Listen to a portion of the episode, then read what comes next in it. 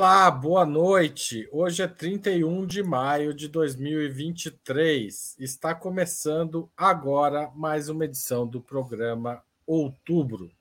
No Dia da Indústria, último dia 25 de maio, em meio a artigos e discursos sobre a recuperação do setor, o governo Lula anunciou uma medida pontual: subsídios aos carros populares com preços de venda de até 120 mil reais. Os descontos iriam de 1,5% a 10,96%, obtidos através da redução de impostos federais, como IPI e PIS/COFINS. Seria uma política transitória para reduzir os estoques das empresas automobilísticas e incentivar o aumento da produção dos veículos mais baratos, gerando mais empregos. Os descontos também dependeriam Além da questão social, quanto menor e mais barato for o veículo, maior será a redução dos impostos. Também é, dependeriam também a, é, da, da eficácia energética dos veículos. Quanto mais econômicos e menos poluentes, maior o benefício. Além disso, também entraria nesta conta a densidade industrial. Quanto maior o índice de peças nacionais, maior seria a renúncia fiscal pela União. Os detalhes dessa medida ainda dependem da maturação do projeto pelo Ministério da Fazenda, depois de receber o projeto do Ministério do Desenvolvimento, Indústria e Comércio, chefiado pelo vice-presidente Geraldo Alckmin. Aplaudida pelas montadoras e pelo sindicalismo metalúrgico por representar um eventual socorro contra a retração das vendas e postos de trabalho no setor, a proposta também recebeu críticas de economistas e ambientalistas à esquerda e à direita. Para entendermos essa polêmica, hoje teremos a participação de Juliane Furno, graduada em Ciências Sociais pela Universidade Federal do Rio Grande do Sul e doutora em Economia pela Universidade de Campinas Joana Salem. Joana Salem Vasconcelos, historiadora formada pela USP, mestre em desenvolvimento econômico pela Unicamp e doutora em História Econômica pela Universidade de São Paulo. E Pedro Faria, doutor em História pela Universidade de Cambridge, com graduação em Economia e mestrado em Filosofia pela Universidade Federal de Minas Gerais. Em nome de Opera Mundi, eu cumprimento os três convidados. Também informo que faremos o possível para ler eventuais perguntas da audiência, com prioridade para aquelas feitas por membros pagantes de nosso canal no YouTube ou que forem acompanhadas por contribuições através do Super Chat e do Super Sticker. Obrigado a todos, boa noite e vamos à primeira pergunta.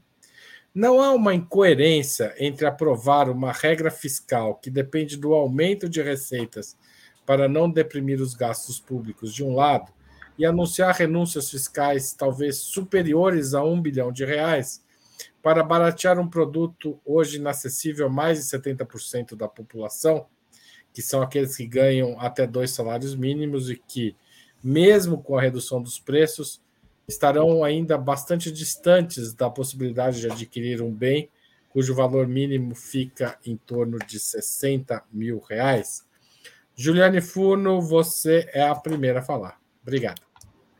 Boa noite, é, Haroldo, boa noite, Joana, boa noite, Pedro. É, veja, não necessariamente é incoerente, quer dizer, em termos abstratos uma, uma política como é, o novo arcabouço fiscal, que é, limita o, o, o aumento é, substancial da, da, das despesas primárias, porque se relaciona com o resultado primário do Estado, ou seja, é, se as receitas forem é, dirimidas, o montante de gasto real também vai ser impactado é, não necessariamente é contraditório, porque, veja, a renúncia tributária ela é também uma forma de gasto público. Então, você estaria trocando o aumento de gastos, por exemplo, direto, por um aumento é, nos gastos a partir da desoneração tributária. Essas não são contradições, porque elas não são opções políticas.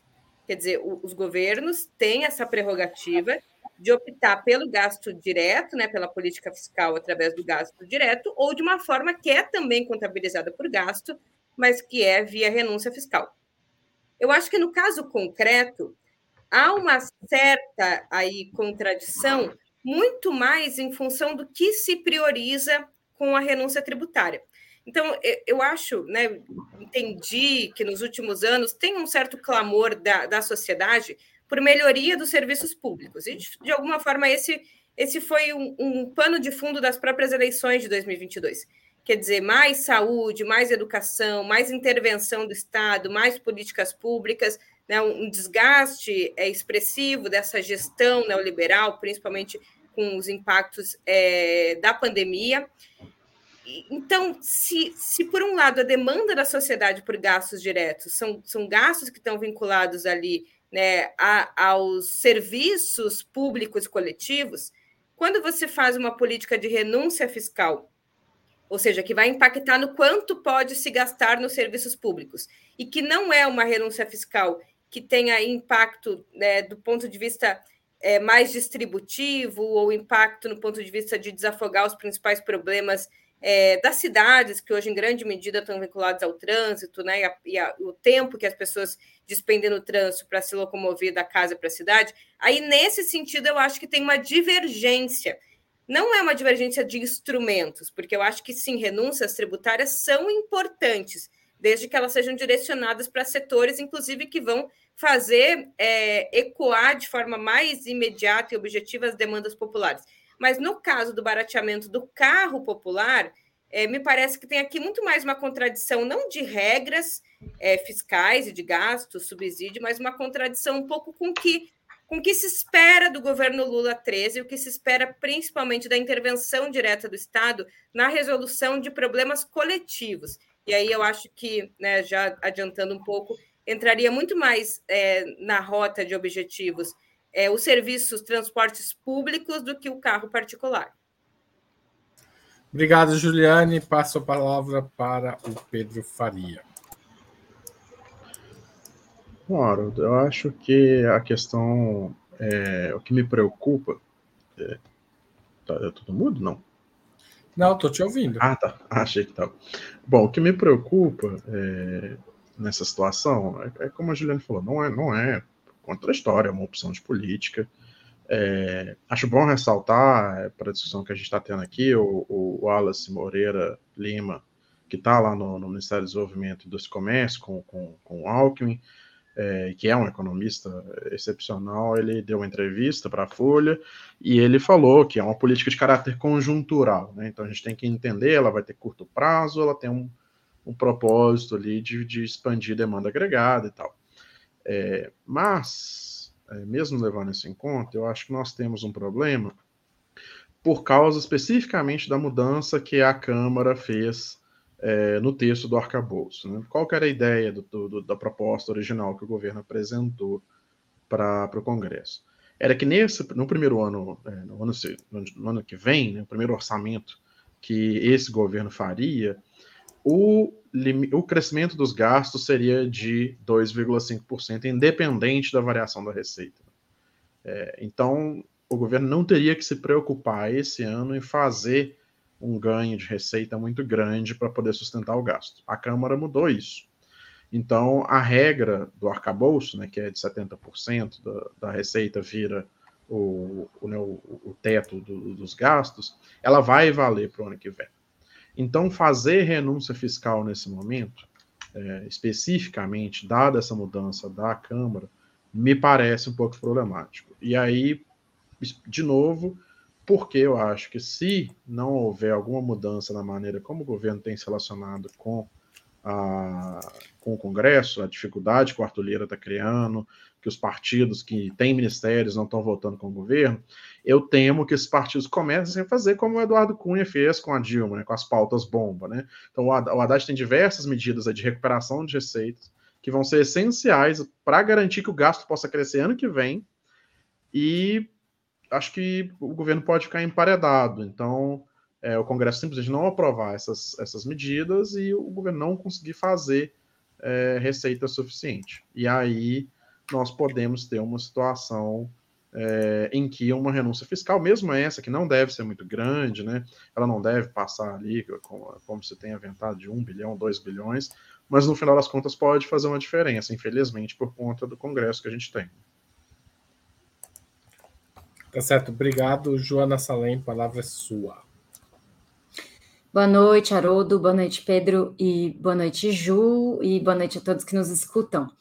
Olha, eu acho que pode até existir uma incoerência nessa isenção, mas das incoerências que nós temos vivido, essa é a menor de todas, né?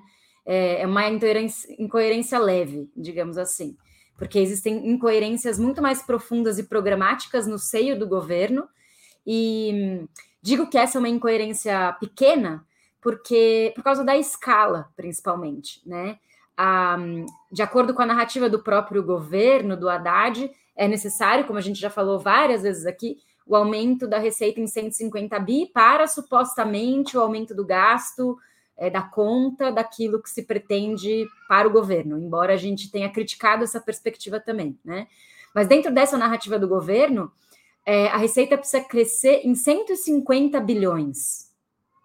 E várias medidas estão sendo feitas para reonerar é, setores e é, acabar com os litígios em torno às sonegações e a conflitos tributários nos tribunais, e também ao fim de isenção para imposto de renda de pessoa jurídica, enfim, uma série de reonerações que estão sendo feitas e que alcançam uma escala tributária muito maior do que essa que se perde com um bilhão de isenção para consumo de carros populares. Então, é, no, no âmbito da escala dessa renúncia, não seria uma contradição, seria uma gota no oceano, né?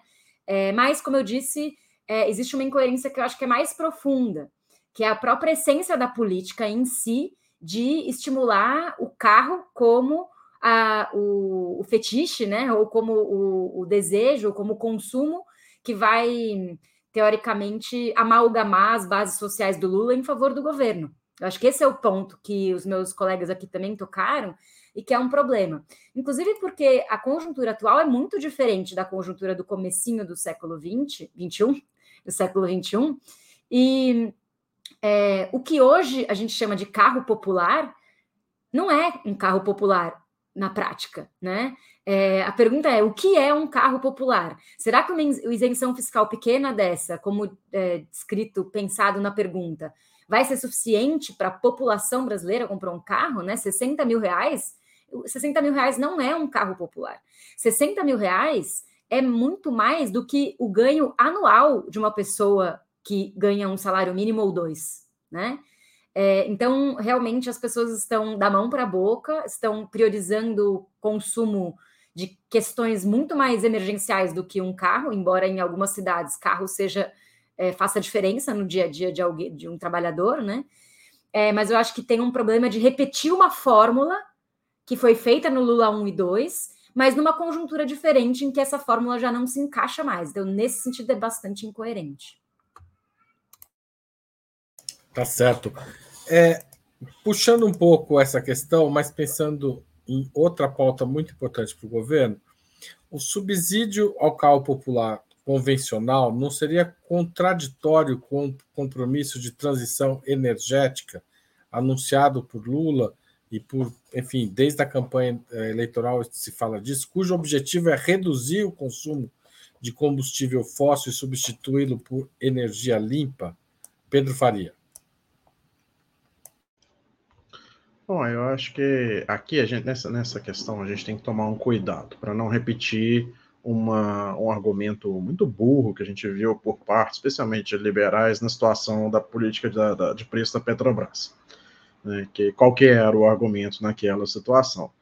Eles defendiam a manutenção da política de paridade de importação, que vincula o preço de gasolina ao preço internacional, e no, no, na situação em que ela predominou, né, na maior parte, especialmente do governo Bolsonaro, isso causou preços altos de gasolina como uma forma de enfrentamento da transição climática, porque a gasolina está cara, as pessoas vão usar menos e isso vai, de alguma forma, reduzir emissões. Isso aí, acho que isso não. A gente não pode julgar uma política que é antipopular e que e que, né, que causa danos para as pessoas mais pobres só por, como positiva, só, só porque ela reduz emissões. Agora, eu acho que o carro, a crítica ao incentivo aos carros não é uma, uma questão desse, desse tipo, né? É, a gente tomar cuidado com isso. E nesse caso, acho que especialmente, a transição climática ela está alinhada com o que seria uma política mais voltada para as pessoas pobres do, do Brasil, que andam de transporte público, que andam de bicicleta. A gente tem uma péssima ideia do transporte de bicicleta, que é fomentada pela direita, de que o uso de bicicleta é feito por gente que pedala na Avenida Paulista, é, né, que, que, usa sua bicicleta, bicicleta, elétrica, e na verdade, uma parte do transporte das pessoas que usam bicicleta como meio de transporte são pessoas que estão nas periferias, onde não chega linha de ônibus, então, que fazem às vezes deslocamentos entre periferias, né, que não vão é, centro-periferia, onde você vai ter né, uma linha troncal ali de, de ônibus, ou às vezes uma linha de trem, de metrô. Então, a, nesse caso, a transição climática ela está alinhada com o interesse popular. E dá para a gente pensar né, políticas é, que, é, a, que, que, apoiam de fato, né, que não são, como a Joana falou, algo que mira, o próprio governo disse, né, é uma medida para a classe média. O Lula falou: ah, a classe média baixa não compra mais carro. Nós não estamos mirando lá embaixo. Nós estamos mirando um pouco mais acima. É uma preocupação do governo atingir essa, essa, essa coorte, né, de, de, de essa faixa de renda, mas é, acho que é, é, uma medida contrária à, à, transição climática, tem medidas mais populares pró-transição, é, e tem, e assim, se quisermos medidas para é, essa faixa de renda, nós temos outras possibilidades, né, só para mencionar uma aqui, né, isenção de imposto de renda, continuar atualizando a tabela, né, a parte de baixo da tabela, né. Enfim, acho que dá para pensar de outra forma. Tá certo. É... Joana Salem. É, eu concordo com o Pedro, que é sim contraditório, é, muito embora a gente tenha que lembrar que são temporalidades diferentes, né? Quando se fala em transição energética, a gente está falando de um processo longo que não se resolve num governo. É claro que o governo Lula é uma oportunidade para se iniciar políticas estratégicas de transição energética, porém, as políticas de transição energética eventualmente vão gerar um aumento de gastos e só vão se estabilizar em termos é, de rentabilidade após um ciclo de investimento forte, né? Então, por exemplo, uma transição energética feita com profundidade, com medida de investimento público que, em, que coloque na conta um período de não rentabilidade é, desse, desse setor energético implicaria em alto investimento público. Então, é contraditório com o arcabouço fiscal, né? Que está propondo uma estrutura contracionista para o governo ou uma, um aumento de gasto muito insuficiente, né? Mas é, a, a, temporalidade dessa política para o carro popular ela é instantânea, né? Então, só para a gente pensar nas escalas de tempo, é, é, contraditório, mas são escalas de tempo muito diferentes, porque transição energética é um processo estratégico e lento e longo, é, que implicaria é, um processo de vários governos. Enquanto que o, uma medida como essa, na minha opinião, inclusive, reflete um certo desespero do governo. É, eu sinto um certo desespero é, em criar algum tipo de medida popular para, para além daquelas que foram herdadas do processo da PEC da transição. Porque até agora o governo Lula fez um pequeno aumento do salário mínimo, que foi importante, mas do ponto de vista. E bom, reduziu o preço do combustível. É, isso tem feito impacto leve, porque o processo inflacionário dos últimos anos foi tão forte que é difícil a gente recuperar o poder de compra perdido.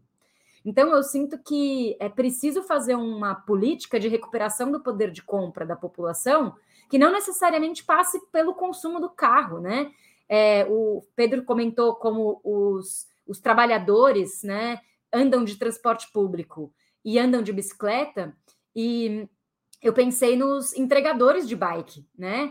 Quer dizer, tem muito, inclusive, jovem do precariado que uh, pega a bike do, que de aluguel, né? Às vezes é do Itaú, dependendo da cidade, do Bradesco, essas bikes dos bancos, né?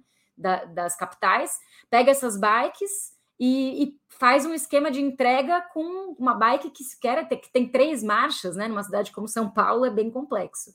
Então dava para fazer uma, uma um, usar esse dinheiro para investir em transporte público, né? E e fazer uma mudança de prioridade nesse sentido, né? O trabalhador que está sofrendo o perrengue do transporte público, e é sempre bom a gente lembrar que foi o transporte público que deu o estopim para junho de 2013, né? Quer dizer, é um ponto muito sensível do cotidiano das pessoas. E abarrotar a cidade de carro é muito menos inteligente do que investir num bom transporte público. Juliane Furno. Eu concordo bastante com, com as opiniões do Pedro e da Joana. Eu queria é, começar reforçando um elemento que o Pedro trouxe. É, esse argumento tacanho é, dos liberais para justificar uma política de desmonte de uma empresa estatal, né, via é, o, o, a distribuição expressiva de, de, de dividendos, porque a empresa estava operando uma política de maximização do preço do combustível, quer dizer, usar isso para justificar qualquer preocupação ambiental de transição energética é, não faz qualquer sentido.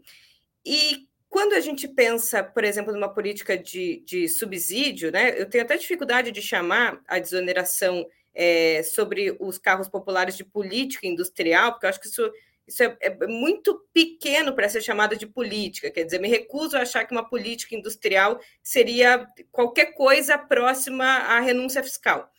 É, mas veja, a questão da, da transição da matriz energética, que é muito urgente, ela é muito mais vinculada ao preço do combustível do que a carros ainda que ele tenha, né, que, que seja movido por, por hidrocarbonetos. A transição vai acontecer quando o preço do combustível tiver baixo o suficiente que não compense mais os, os investimentos exploratórios no refino e no transporte é diferente de a transição vai acontecer porque as pessoas não vão mais conseguir acessar o combustível porque ele é caro. É um processo muito mais do setor produtivo é, do combustível que vê oportunidade, é, inclusive econômica, na transição energética, do que uma medida que recai sobre os trabalhadores de forma individualizada. É, então, eu acho assim que pode ser contraditório, nesse momento é contraditório não só do ponto de vista real, mas também do ponto de vista do discurso, né? Como eu falei, eu acho que, que é uma sinalização ruim, mesmo para os trabalhadores que supostamente é, serão beneficiados com essa medida. Eu acho que a sinalização de uma repetição daquilo que é arcaico, aquilo que é, que é velho, que caracterizou os primeiros governos e que já não se reflete na totalidade, né, ou, numa parte expressiva das demandas que foram inclusive seladas é, nas urnas, eu, eu, acho que, que assim, mesmo, mesmo como uma medida populista, ela, ela corre o risco de sair pela culatra, porque eu acho que a sociedade hoje identifica mais os problemas desse modelo, baseado né, no, no modal rodoviário e, e, no aumento do número de carros, do que no barateamento individual do veículo automotor. Mas eu acho, e aí dando uma aliviada para o governo, que a transição energética é uma transição, né? Vai exigir um período de transição e que não necessariamente as duas coisas estão em conflito do ponto de vista do investimento público. Quer dizer, por um lado, existe a desoneração sobre os, né, uma perda de renúncia sobre a venda de carros populares, mas, por outro, por exemplo, a Petrobras tem sinalizado o, o aumento é, do montante, tanto de capital é, retido próprio, mas também de captações internacionais, para o investimento é, em energia limpa. Então, eu acho que é possível, né, olhando do ponto de vista mais geral da transição, identificar que essas políticas guardam uma certa coerência, mas não é coerência completa. Quer dizer, é, é possível é, ou deve se levar em consideração o esforço que o governo tem feito através da, da Petrobras de avançar sobre esse setor. Agora, claro, é, precisa haver prioridade aí. Eu acho que a prioridade tem que ser a mudança da matriz energética, até do ponto de vista competitivo é, internacional, do que a desoneração tributária, né, que vai ocupar ou, ou vai atender uma parcela muito pequena da população, para mais uma vez insistir num certo modelo de desenvolvimento que nem tão intensivo em trabalho é como já foi no início do século XXI. Então, acho que essas questões precisam ser bastante repensadas e equalizadas do ponto de vista de qual é a prioridade.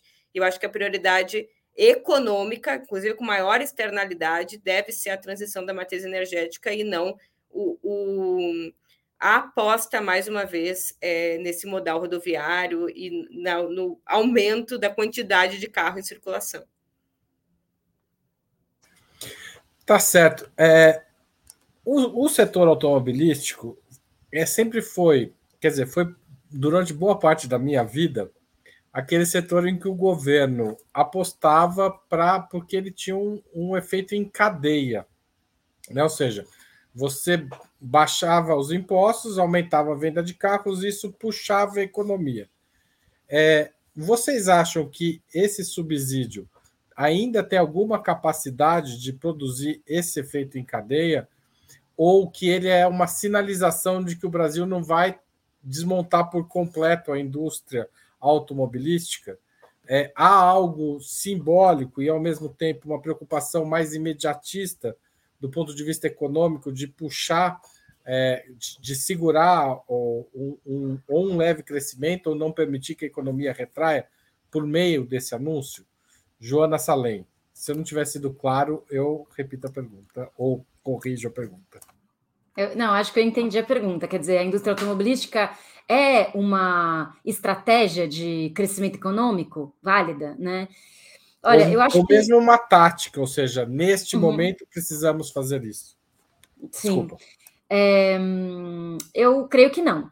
Primeiro, porque a indústria automobilística há muito tempo se tornou uma indústria montadora, né? Aquele tipo de indústria que no México a gente chama de maquiladoras, né? É, que são indústrias que é, pegam peças e, e motores e tal, muitas vezes produzidos em outros países, e que vão encaixando essas peças, né? Não à toa se chamam montadoras de veículos, porque com o processo de desindustrialização do Brasil, também alguns dos segmentos dessa indústria que tinham sido internalizados foram externalizados, e daí, é, no final das contas, o Brasil importa é, pedaços de carros e monta os pedaços de carros, né? Então aí tem um problema, porque é, é, já, já não é uma industrialização completa, digamos assim, né? Já é uma industrialização que depende de uma importação de peças caras, né? Outro elemento é a desindustrialização automobilística dos últimos 10 anos, principalmente, né? É, de cinco anos para cá, pelo menos, a gente ouviu o fechamento da Ford, fechamento da Mercedes, fechamento da Volkswagen. Quer dizer, não tenho a conta de cabeça, mas foram muitas fábricas de grande porte que fecharam da indústria automobilística e que geraram é, desempregos massivos de milhares de trabalhadores, né? Então, é, isso significa também que o, o, modelo de uma sociedade que todo mundo quer ter um carro foi alterado pela economia de plataforma e pela existência dos, da possibilidade dos carros de plataforma, né? É, então, em vez de você pagar um, um IPVA caro, um seguro do carro caro, é, na conta final, principalmente inclusive da classe média, a classe média vai lá, em vez de comprar um carro, ela fica pegando Uber, fica pegando 99, fica pegando outros transportes, né? Então tem uma certa opção, principalmente da juventude, em não ter mais um carro, né?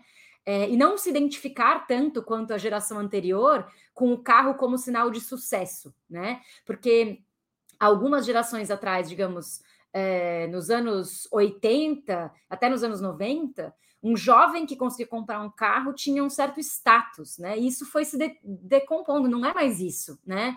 É, não é bem por aí, estou falando da classe média especificamente. E um outro ponto é que eu acho que é uma aposta completamente ultrapassada, né? A opção rodoviarista brasileira foi feita lá nos idos do JK, né? O JK, como é, todo mundo sabe, no seu projeto auto-intitulado 50 anos em 5, expandiu a malha rodoviária do Brasil como nunca antes.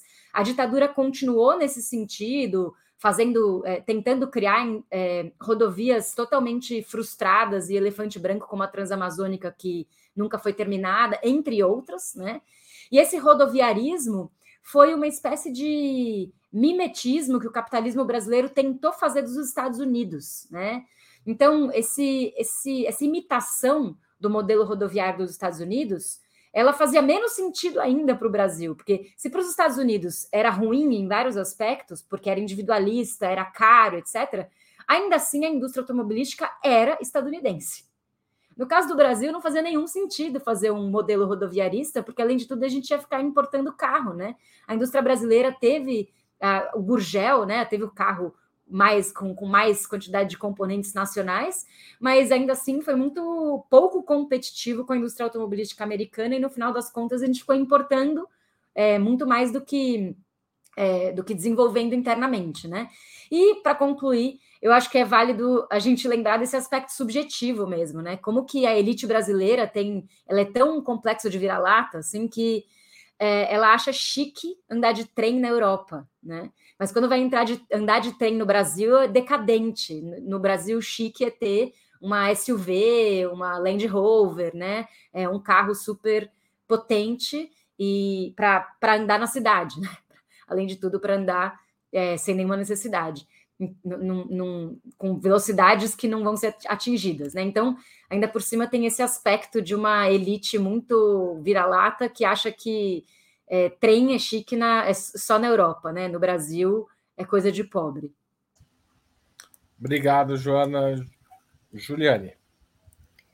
Bom, eu discordo um pouquinho da, da, da Joana, em primeiro lugar, porque todos os setores é, da indústria brasileira passaram pelo, por esse processo que, que a Joana apontou de desadensamento das suas cadeias produtivas. Né? A, a desindustrialização por, por desadensamento é, produtivo, talvez seja um dos processos mais, mais é, substanciais da desindustrialização, porque não é só a perda de uma indústria, de um setor, é a desagregação e a internacionalização desses elos da cadeia produtiva. Quer dizer, mesmo que exista uma montadora, né, uma indústria automobilística no Brasil, ela é muito dependente de consumo intermediário importado, de, de, de peças e componentes importados, é, do que, inclusive, outras, é, outros setores, né?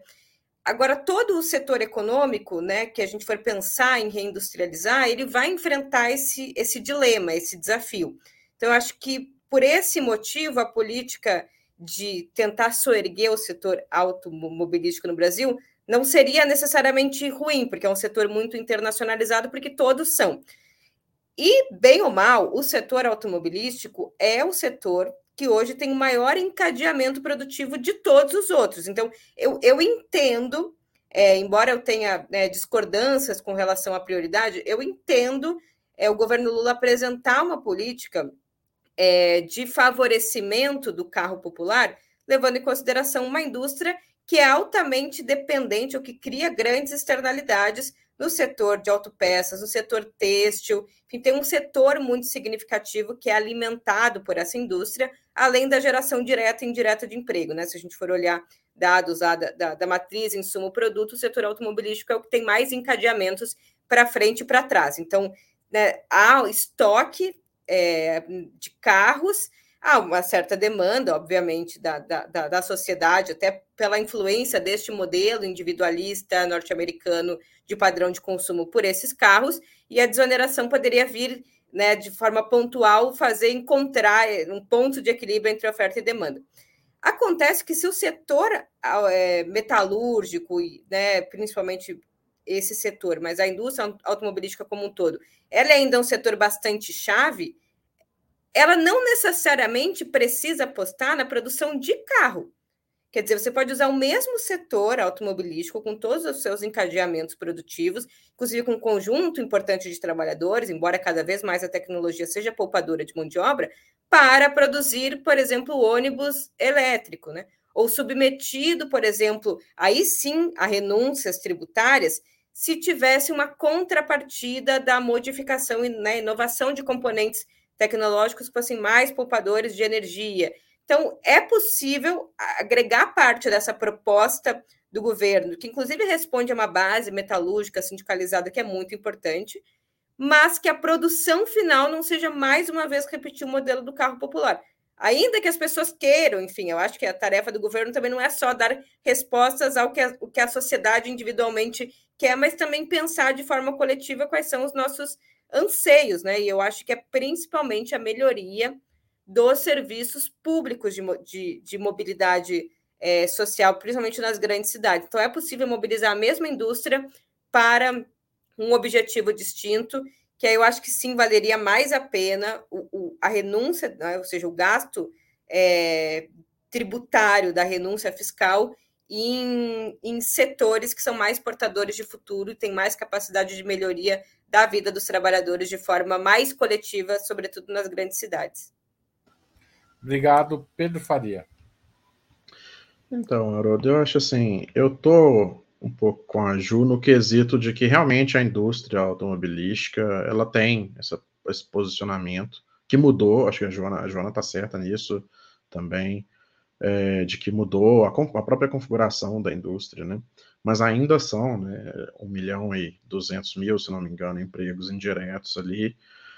Agora, é, tem duas questões. Né? É, a primeira é o que a, a, Juliane falou, de que mesmo se considerando essa indústria, você poderia ter é, operações diferentes. E aí, seguindo uma coisa que a Joana falou sobre os entregadores, por exemplo, né? É, você pode ter programas é, referentes a motocicletas, aquisição de motocicletas, é, até aquisição de carros mesmo, para pessoas que trabalham com aplicativos que aí você está resolvendo uma questão trabalhista, de segurança de trabalho, ali no fundo, de fundo também. Né? Então a gente pode pensar várias coisas que se pode fazer, dado que se quer agir é, com foco na indústria automobilística, do que, se, do que poderia ser feito é, diferente de uma política de promoção do, do, do carro de uso é, individual, né, de tra transporte individual, que a gente sabe os efeitos que tem. Agora, tem uma outra questão, é, assim, e eu, ainda nessa, nessa questão, a política até, pelo que a gente já sabe, a gente não conhece, aliás, né, isso é, é bom o, o, o, espectador saber, né, a gente não conhece a, a, o formato exato. Nós estamos falando aqui com base no anúncio. É, e tem detalhes que ainda estão sendo é, decididos, tamanho, o, o, recorte temporal da política, né? Mas o que nós já sabemos, ela até tem uns elementos bons, eu acho. É, na, no desenho da política, de novo, com essa ressalva do, do objeto ali, do, do, carro de uso individual, né? que é política de conteúdo, da preferência da renúncia para conteúdo nacional, então, até atacando esse problema né, da, das montadoras se tornarem apenas né, importadoras, montadoras, é, a preferência pelo veículo barato e pela eficiência energética vão entrar no escalonamento da renúncia. Então, assim, é uma política bem montada, é, com a ressalva que a gente faz desse foco no, no, no carro de uso individual. Uma outra questão, eu acho que do, do ponto de vista macroeconômico, né, é, o, o, André Perfeito, que é economista-chefe da, da corretora Necton, é, que apesar da, da profissão é um economista heterodoxo, né, gosto muito do que o André fala, sempre instigante, assim, ver uma pessoa que está lá como operador de mercado e tudo. É, ele, ele, ele, chamou atenção para o fato de que as vendas de automóvel estão muito correlacionadas com a taxa de juros é, inversamente correlacionadas, né? É, então, assim, é, ainda, mais, ainda mais como já foi falado aqui, né? É uma política relativamente pequena, que perto da antipolítica é, macroeconômica do, do, do Campos Neto, ela fica, ela tem pouco efeito, né? E mesmo no, na, nas variáveis que são de controle do governo, né? nós temos que levar em consideração. O Lula falou: ah, hoje em dia a, é, as vendas estão cada vez mais sendo vendas à vista, né? Então a gente pode trabalhar sobre endividamento das famílias, que é uma questão que pesa é, na, na, tomada de decisão de uma compra desse, desse montante, né, do valor que é grande. A gente pode trabalhar também na própria renda das famílias. Nós estamos numa situação que nós ainda não. não, não a renda média ainda não está, não passou o, o, valor que, que chegou na pandemia, né, antes da pandemia. Então, assim, querer, por mais que se tenha renúncia fiscal, pode até ter um efeito macroeconômico, mas nós estamos com ah, os consumidores, as famílias sem capacidade de consumo. Né? A gente tem que pensar nisso também. Né? Se a política vai ter o efeito desejado, dado esse contexto de política monetária, de, de consumo, etc. Né? Tá certo. É, obrigado, Pedro. Antes de continuar, eu queria lembrar a todos vocês que nós precisamos do apoio dos internautas que assistem, ouvem ou leem Opera Mundi. Você pode fazer isso escolhendo uma assinatura solidária em operamundi.com.br barra apoio. Há vários, várias faixas lá para você escolher. Milhares de pessoas fazem isso, faça você também. Você pode se tornar membro pagante do nosso canal no YouTube, é só clicar em Seja Membro, está aparecendo para quem está assistindo no YouTube, logo abaixo da tela. Também tem várias faixas. Também Já teve gente que fez, queria agradecer aqui, tivemos um super chat. Agora eu não estou achando, mas queria agradecer. O Paulo Vargas fez o super chat, contribuiu com 11 reais. Você pode fazer também ou mandar um super sticker para gente. Também pode mandar um valeu demais se estiver assistindo o programa gravado ou ainda um pix a qualquer hora do dia e da noite. A gente aceita doações até de madrugada. E ative sempre o sininho e se inscreva no nosso canal. Compartilhe os vídeos, mande nos grupos de WhatsApp da família. Todo mundo quer saber o que a gente está discutindo aqui e você não pode esconder isso das outras pessoas, certo? Obrigado a você que já contribui, contribui e obrigado a você que está vai passar a contribuir a partir de agora. A mais eficaz de todas as armas contra as fake news é o jornalismo de qualidade. Só o jornalismo de qualidade coloca a verdade acima de tudo e esse jornalismo Opera Mundi busca oferecer todos os dias e ele depende do seu apoio. É, qual seria o melhor modelo de política industrial na atual conjuntura?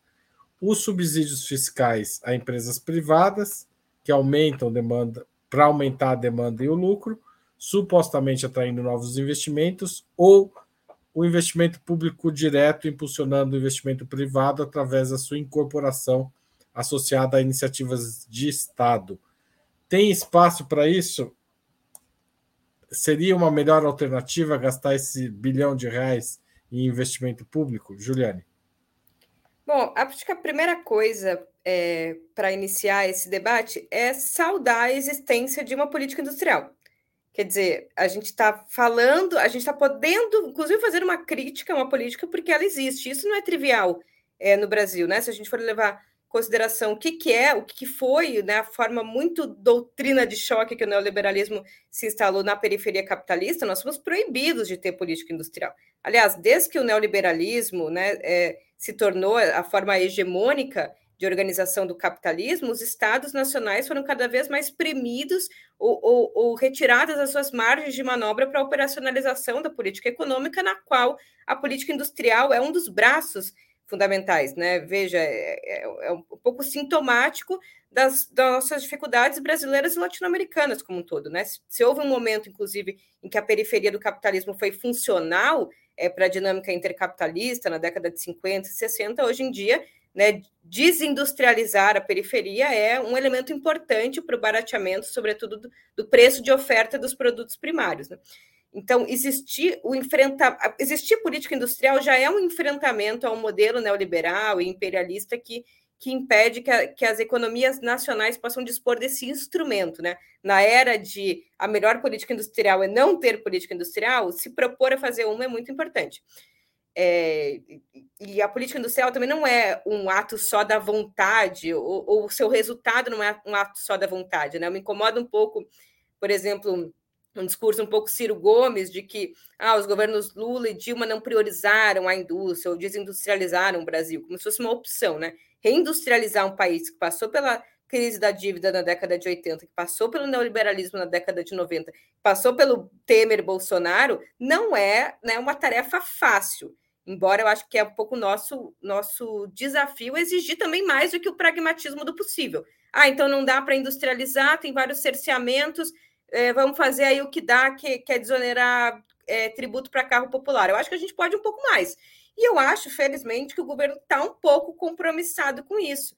O que eu sei do MIDIC, do Conselho Nacional de Desenvolvimento Industrial, é que a política industrial, que não é desoneração de tributo para carro, mas que é muito mais que isso, está sendo elaborada e vai ser apresentada a partir de sete metas, que são metas que relacionam as missões sociais com a indústria. Quer dizer, a indústria deixa de ser o fim e passa a ser um meio, um meio para solucionar o problema da moradia, um meio para solucionar o problema dos fármacos, um meio para operar a transição da matriz energética. Então, acho assim, que renúncia tributária não é nenhum instrumento, é, ela é no máximo um adendo a uma política industrial, que pode passar por isso, mas é qualificação da oferta, é compras públicas, é política de conteúdo local. Então, eu me sinto, inclusive, autorizada a fazer uma crítica a essa política pontual do carro popular, porque eu sei que está em operação uma política muito mais robusta e que, claro, seus limites também são dados não só pelo desenho da política, mas pelo caráter dependente da burguesia brasileira e, sobretudo, pela forte pressão que vem do capitalismo internacional, vem do imperialismo, né? Vamos lembrar o que foi a Lava Jato, de destruição da tentativa de soerguer um setor industrial de caráter nacional. Então, eu acho que renúncia tributária não é a melhor forma, embora podemos levar em consideração também instrumentos tributários, é, mas é, é operar de forma mais complexa, de forma interministerial e com vários instrumentos, sobretudo as compras públicas. Obrigado, Juliane. Pedro Faria. Bom, então, é, eu acho. Eu fico até com vergonha de falar de política industrial depois da Ju, porque é sacanagem isso aqui. não é, definitivamente, não, não tenho muita condição de adicionar muita coisa. Mas eu vou falar de uma, de uma coisa que eu acho que me preocupa e que pega um escopo mais amplo, né, que é a, assim, a, a economia política da, da política industrial.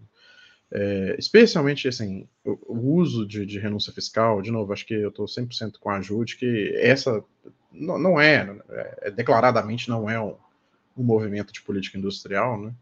É, mas o uso de renúncia fiscal ele traz um problema que é o que a gente viu no governo Dilma, né? A, a Dilma usou desse mecanismo e isso não garante o controle sobre os interesses industriais, sobre o capital industrial. O que a gente viu foi que quando a maré virou, o capital industrial é, atuou é, veementemente né, é, contra a Dilma, mesmo sendo destruído, como a Ju é, fez questão de, de, dizer, pela Lava Jato, que também é, atuava para destruir é, os governos petistas. Né? Então, assim, eu acho que a gente tem que pensar política industrial como uma tentativa de, aos poucos, garantir para o Estado né, é, o controle sobre o ritmo e a direção da acumulação de capital. E, para mim, a renúncia fiscal não é uma boa ferramenta para isso, justamente porque ela deixa a cargo do capitalista decidir o que ele vai fazer com isso. Se ele, ele pode, como aconteceu é, no governo Dilma, simplesmente embolsar essa renúncia e recompor margem de taxa de lucro. É, e aí você não tem o efeito desejado de aumento de complexidade da produção industrial, de geração de emprego. Então, assim, mesmo quando se usa a renúncia, ela tem que vir com contrapartidas fortes e claras né, nesses critérios. E eu também é, acho que o uso de compras públicas, por exemplo, ele cumpre melhor esse objetivo de garantir o controle sobre a direção e a intensidade da, da, da acumulação de capital. E cumpre também esse objetivo de conter os interesses do capital industrial, de trazer eles para perto né, de um governo que tem uma base ainda sindical muito forte. Porque no momento que você está usando compra ao invés de renúncia, é isso, você obriga é, o capital industrial a produzir o que você quer comprar. Né? E não receber ali um. Por mais que você possa ter, obviamente, vários é, tipos de desenho de, de renúncias fiscais que fomentam a produção daquilo que se realmente deseja é, fomentar, a compra ela garante isso. Né? Ela garante que a política vai para onde você quer. Acho que essa é uma questão a ser pensada. Joana Salem. É, bom, para complementar esse debate, eu acho que é importante olhar um pouco historicamente, né? Porque no final essa pergunta ela pode ser respondida com as próprias experiências da industrialização brasileira do passado e toda a industrialização brasileira do passado foi conduzida por um forte investimento público. É, mesmo quando há uma participação maior do setor privado, por exemplo, no JK, né, em comparação com a Era Vargas, por exemplo, é, no chamado desenvolvimentismo associado, em que o próprio, a própria ideia de um tripé, né, de um capital privado interno, um capital estrangeiro e o, e o investimento do Estado se associariam, mesmo nesse modelo, o investimento estatal público teve uma grande importância, né? É, tanto no sentido da, da compra de bens de capital e da instalação de plantas industriais, é, como no sentido da, do crédito, do incentivo ou mesmo do subsídio é, para a indústria privada, é, num sentido que também oculta o gasto público, mas é gasto público, né? E é, o investimento, o, o, o, desenvolvimento da indústria privada nunca aconteceria no vácuo, sempre aconteceu a partir de um processo de investimento público, né? Outra coisa que eu acho que é super importante que a Ju tocou tem a ver com os nossos os períodos históricos do capitalismo mundial que nos afetam diretamente, né? a América Latina só se industrializou, digamos, entre a década de 30, a década de 70, porque haviam condições externas que permitiram essa industrialização. Né? É, conjugadas com uma hegemonia política desenvolvimentista, nacional desenvolvimentista ou desenvolvimentista associada, em que foi possível criar uma margem de industrialização por substituição de importações. Mesmo essa industrialização por substituição de importações foi limitada, né? O Brasil, a América Latina nunca internalizou completamente o famoso Departamento 1, Departamento de Bens de Capital da Indústria. Isso nunca foi possível, nunca aconteceu, né? Ou pelo menos nunca aconteceu plenamente. Então, a gente sempre esteve correndo atrás de um progresso técnico que estava sendo efetivamente produzido fora. Mas nos anos 80, como a Ju comentou, é, há um fechamento dessas condições. Então, o processo de desindustrialização que nós vivemos desde a década de 80 é um, é um dado histórico estrutural. É dentro de uma pressão desindustrializadora fenomenal que nós temos que pensar numa política industrial. Então, eu concordo muito com a ideia de que o investimento público precisa conduzir e liderar e que é, a indústria precisa, a, a, o investimento público precisa criar processos industrializantes que tenham capacidade de responder demandas sociais. Então, infraestrutura social, a gente já falou muito disso, né? É, construção de escola pública, construção de hospital público, né? É, investimento no complexo industrial da saúde. Nisso o Brasil tem uma possibilidade, porque o, não é qualquer país que tem o SUS, por exemplo, né? Então, a base existente do SUS permite que o Brasil crie uma margem de industrialização interessante a partir do complexo industrial da saúde. A Petrobras, não é qualquer país que tem, um, que tem uma indústria, por mais desmontada, vilipendiada que ela tenha sido, ela ainda existe, ainda está em pé, né? E ainda poderia estar mais voltada para o interesse público. O problema são os interesses já é, parasitários que estão de dentro da Petrobras, os seus próprios acionistas privados estrangeiros, né? Então, como reestatizar a Petrobras e conduzi-la para uma política que não só permita uma transição energética, mas também amplie as margens de industrialização estratégica do Brasil. Tudo isso, gente, não é coisa de um governo, né? É, parece que é, é, difícil a gente pensar nisso, porque a gente está num debate curto prazista, a gente tem medo da extrema-direita voltar a qualquer momento, e a gente quer que os ganhos sociais sejam muito rápidos para que o governo, é, para que a esquerda se moralize novamente, tenha uma, uma potencialidade de ganhar as eleições, né? Mas não é, é gravíssimo, por exemplo, essa abertura da possibilidade da exploração de petróleo em terras amazônicas, porque isso faz com que a gente tenha dúvidas sobre qual é o lugar do Lula e da cúpula do governo na questão ambiental, né? Com quais interesses vão se negociar e quais não se vão negociar. Né? Então é muito importante o governo ter uma postura firme em relação a isso, né? A Marina tem cobrado isso dentro do governo, de que não, não, mesmo que os é, funcionários da Petrobras possam ser favoráveis eventualmente a uma exploração de petróleo em terras, terras amazônicas, o Brasil não pode fazer isso, né? Porque isso vai não só é, é, destruir o meio ambiente, como também não vai ser parte de nenhuma estratégia, né? É um curto prazismo novamente em nome de vantagens comparativas, que no final a gente cai sempre no mesmo ciclo vicioso, né? Só um último comentário é, eu acho que vale lembrar que o Lula e o Alckmin recentemente assinaram um artigo no Estadão chamado Neo-industrialização para o Brasil, o que quere... para o Brasil que queremos, né? Neo-industrialização para o Brasil que queremos, que acho que vale ser lido, né?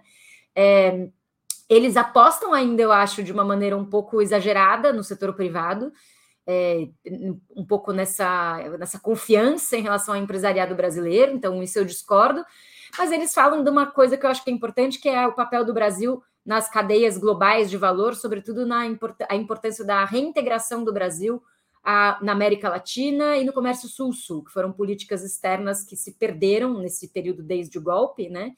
E que, é, com certeza, o Brasil, por exemplo, é um exportador de manufaturados para a Argentina, um exportador de manufaturados para a Venezuela. Então, a reintegração, mesmo para países africanos, né? A reintegração do Brasil a esses países também é, cria demandas externas para os próprios industriais, para os próprios é, plantas industriais brasileiras.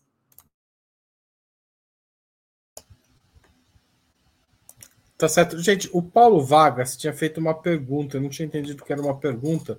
Vou colocar para vocês. Eu acho que é, uma, uma pessoa. É, ele dialoga com algo que a Ju já comentou. Eu vou passar essa pergunta só para ela, tá? Para a gente ter tempo para uma última questão. Quem teria que autorizar as montadoras multinacionais a contraírem empréstimos a juros internacionais para financiar a venda de sua produção através de suas próprias financeiras?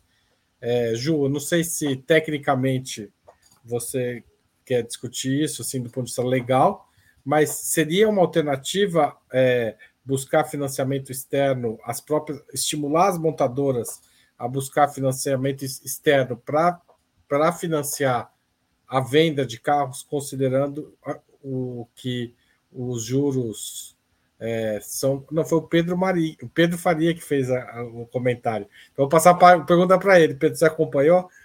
É, Pedro, é, você acha que essa seria uma alternativa? É só para o Pedro Olha, essa. É, eu não sou um, um especialista em setor automotivo para saber de, de balanço de, de empresa do setor automotivo, mas acho que tem uma questão muito clara aí, que é você tomar empréstimo internacional é, contra uma atividade baseada no mercado, no mercado interno, acho que 84, 86%, estou falando de cabeça aqui, é, é, por cento da, da, produção brasileira de automóveis é para mercado interno, o resto é para a América do Sul, principalmente. Né? Então, assim, você tomar dinheiro emprestado em dólar para vender para o Brasil, que tem crescido há uma década a menos de 2% ao ano, e para a Argentina e, e, e para outros países da América do Sul que estão na situação que estão, é, não me parece uma estratégia muito saudável. Assim. Então, bom, eu não faria. Não, não, não entendo. Você não recomendaria. É, eu acho que assim, não é um, um momento. O, o, Brasil ainda tem uma perspectiva de apreciação é, cambial, então você pode ter um, um, um ganho ali, né, né? Tomando emprestado, investindo aqui para pagar daqui a alguns anos, talvez com um real mais valorizado.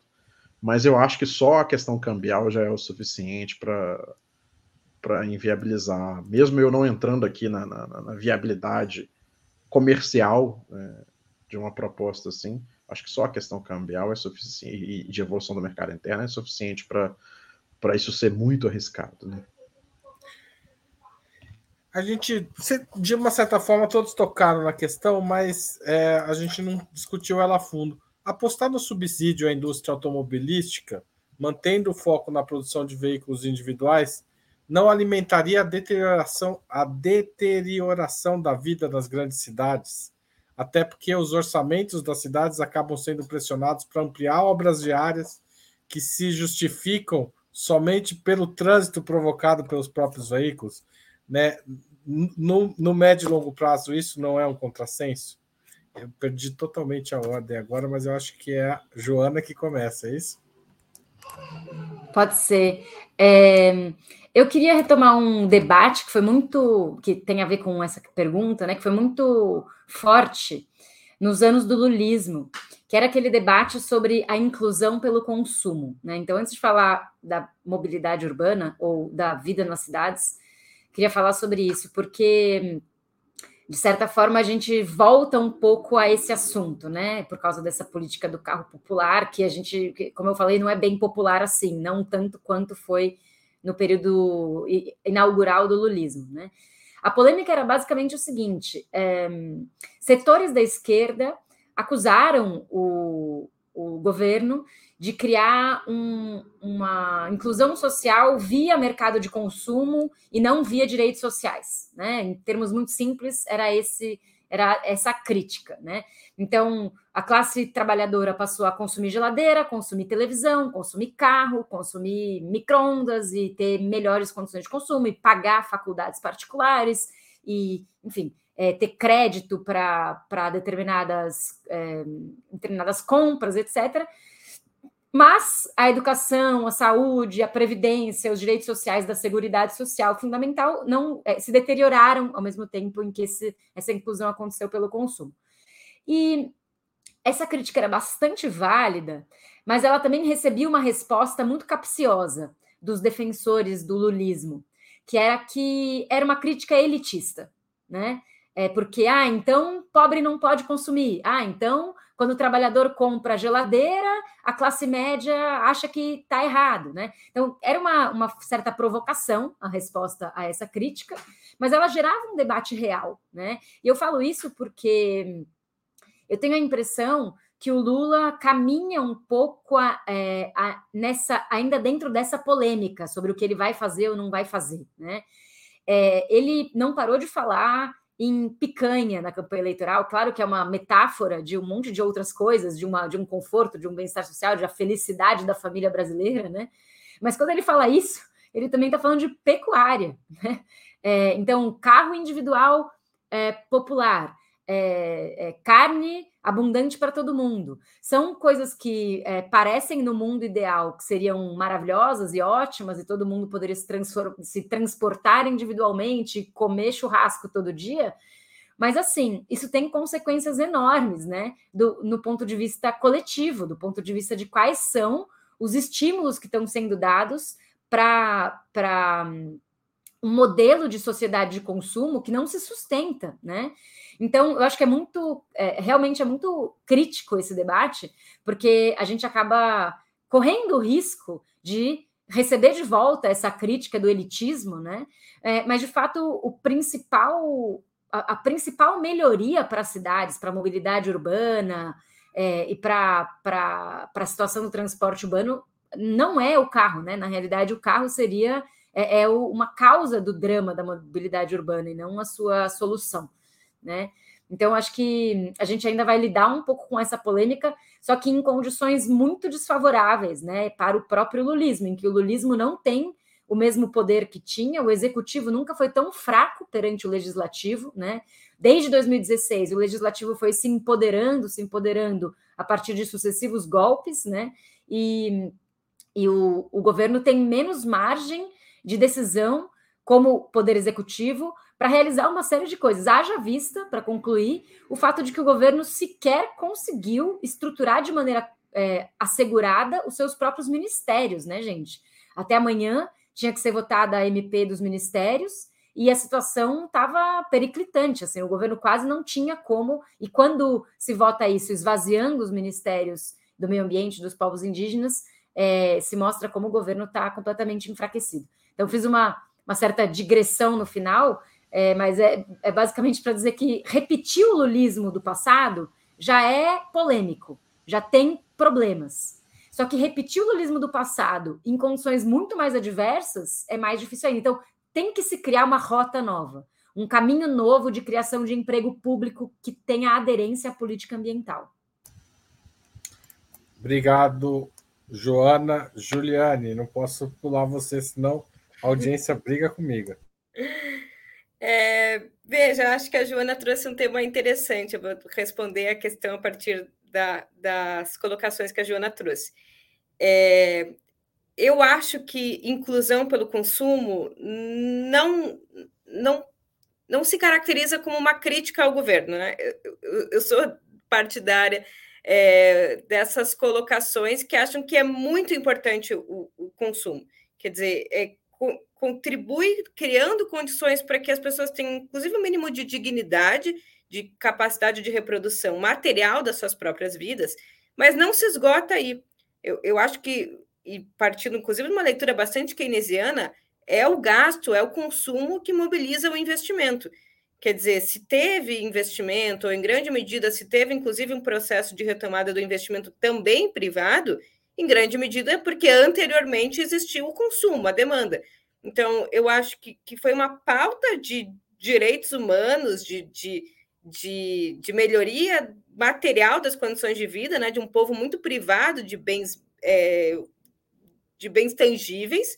Eu acho que constituiu demanda para a indústria, e eu discordo um pouco da Joana de que a inclusão pelo consumo, e claro, eu também faço a crítica de que somente a inclusão pelo consumo é um grande, foi um grande limite que os governos Lula e Dilma experienciaram, né? É, comparando, inclusive, com os nossos vizinhos é, é, aqui, que passaram por um processo também que envolvia com melhores condições para o consumo, apostaram em instrumentos de disputa ideológica, inclusive de que incluir pelo consumo causou fissuras na direita brasileira que eram importantes de serem defendidas pelos trabalhadores, né? Acho que tem uma série de críticas a somente inclusão pelo consumo, embora ela tenha sido importante. Mas eu discordo em que, paralelamente à criação de condições da inclusão pelo consumo, se deteriorou os instrumentos públicos coletivos. Né? Eu acho que foi possível conjugar, ao mesmo tempo que uma política creditícia que estimulava é, o consumo, ou inclusive medidas tributárias que estimulavam o consumo, foi possível conciliar isso com o aumento de recursos para a saúde, o aumento de recursos para a educação, criação de diversas universidades, internalização das universidades, políticas afirmativas. É, ou seja, uma coisa não é necessariamente excludente da outra. E eu acho que esse é um pouco o desafio para responder às questões. As políticas de desoneração tributária para estímulo de consumo popular têm problemas é, com relação ao modelo de sociedade que a gente quer construir, é, inclusive tem possibilidades tão tão importantes do ponto de vista da criação de externalidades também na indústria automobilística que poderiam ser vinculadas à criação de bens públicos, mas não necessariamente isso vai levar a uma contradição nos municípios. Eu acho que pode, ao mesmo tempo que não tem política de desoneração tributária para aquisição de carro popular, também não tem investimento em serviços públicos de mobilidade urbana, ao mesmo tempo que pode ter esse tipo de renúncia com a possibilidade do aumento ou direcionamento dos, dos gastos tributários municipais e estaduais para a oferta de bens é, coletivos. Eu acho que agora o desafio é, é pressionar, e, e, isso também, a, a minha, a minha é, meu desconforto com essa política da desoneração para os carros populares, porque eu acho que mais do que o seu impacto objetivo, é um pouco vamos construir uma nova visão sobre o papel do Estado, dos serviços públicos e do problema das cidades. Eu acho que é mais assim a, a direção que isso aponta que me incomoda mais do que o resultado concreto. Então, acho que agora o esforço é um pouco é, fazer a crítica apontando aonde que devem ser as prioridades estatais, seja de renúncia tributária, mas sobretudo de gasto direto, que é em resolver o problema de mobilidade das grandes cidades. Obrigado, Juliane. Pedro Faria, acho que só para evitar é, chover no molhado aqui, eu não vou repetir as questões, eu vou trazer uma questão é, que tem a ver com isso, né, com política de mobilidade, que é a formulação do, de um sistema único de mobilidade urbana, né, que é, tem uma proposta de emenda constitucional da Luiz Erundino, tem uma outra também, eu não sei quem é o autor ou a autora, eu conheço a da, a da Luiz Erundino e que é justamente se basear no, no modelo é, que eu acho que é um modelo que, assim, que hoje tem a maior, maior é, concordância no imaginário da população, que é o SUS. Né? O SUS ele é um, mesmo entre as, a população mais conservadora, que vota na direita, quando você coloca é, a pauta que a direita tenta implementar, né, de destruição do SUS, as pessoas têm, têm dificuldade de seguir de, de acompanhar. E aí a ideia de fazer uma, de ter um sistema único de mobilidade urbana, trazendo pautas como tarifa zero, como investimento né, em, em multimodalidade de, de, dentro do transporte público, federalizar os modelos, né, apesar de a gestão, obviamente, depender da realidade é, local das regiões metropolitanas, das grandes cidades, acho que federalizar os modelos de, de gestão, então, assim, é, nós estamos tendo agora diversas iniciativas de tarifa zero. A tarifa zero deixou de ser um, um, um sonho de, de jovem utópico lá em 2013 para ser uma realidade em várias cidades. E em cidades pequenas e médias, o tarifa zero, a tarifa zero pode ser inclusive um aumento de, de arrecadação para o governo via arrecadação de postos, via transferência de vale transporte é, para a sustentação, né, não para pagamento de passagem, mas para sustentação do sistema de mobilidade urbana. Então, acho que assim, a gente começar a construir a ideia de que essas políticas, políticas industriais, é, políticas de, de, de, de, investimento público, elas sejam feitas dentro do contexto de um sistema único de mobilidade, onde se criem padrões é, para as cidades implementarem. Né? Que, que, é isso, vai até é isso, é modelo de contrato ser compartilhado, modelo de gestão, modelo de bilhetagem, se for ter bilhetagem, isso se tornar uma, uma legislação federal, e se você ter programas que dão incentivos para as cidades, que abrem linhas de crédito para as cidades que implementam as diretrizes de um sistema único de mobilidade, É, e dentro desse sistema pode entrar, e tem que entrar, na verdade, uma, um elemento de política industrial, de fomento à produção de ônibus, é, do, do fomento ao setor de peças para trens, é, tentar internalizar um pouco que seja, nós não vamos, acho, conseguir produzir trens, especialmente alta velocidade aqui, mas enfim, tentar internalizar um pouco dos serviços, que seja alguma coisa nesse sentido, dentro do contexto desse sistema único de mobilidade. acho que, e, e, sendo baseado na ideia do SUS, ele tem esse potencial né, de, de, ter esse imaginário de serviço único, gratuito, universal é, para a população e de ser um sustentáculo de popularidade para uma política industrial, que às vezes é um assunto um pouco árido para a maior parte das pessoas. Né? Tá certo, estamos chegando ao fim de outubro, e mas eu queria chamar a atenção, antes da gente terminar, porque no dia 5 de junho vai estrear aqui no Opera Mundi um novo programa, o Expresso com Manu, com Manuela Dávila, de segunda a sexta-feira, às sete e meia da manhã. Então você pode assistir outubro à noite, dorme, acorda com a Manuela Dávila. Ela vai estar ao vivo comentando as principais notícias da manhã. O Expresso com Manu será o primeiro passo para você começar o dia bem informado. Não perca, 5 de junho. Inscreva-se agora no YouTube de Ópera Mundi, assine as notificações e receba esses episódios em primeira mão. Gente, muito obrigado a vocês pelo debate, foi ótimo. Obrigado às pessoas que comentaram, teve uma participação bastante alta hoje no chat, as pessoas que fizeram super chat, como Paulo Vargas e a Elizabeth Fernandes, que mandou o super stick. E boa noite e até mais. Valeu, gente. Ô, cadê? Agora preciso pôr a vinheta de encerramento. Tchau.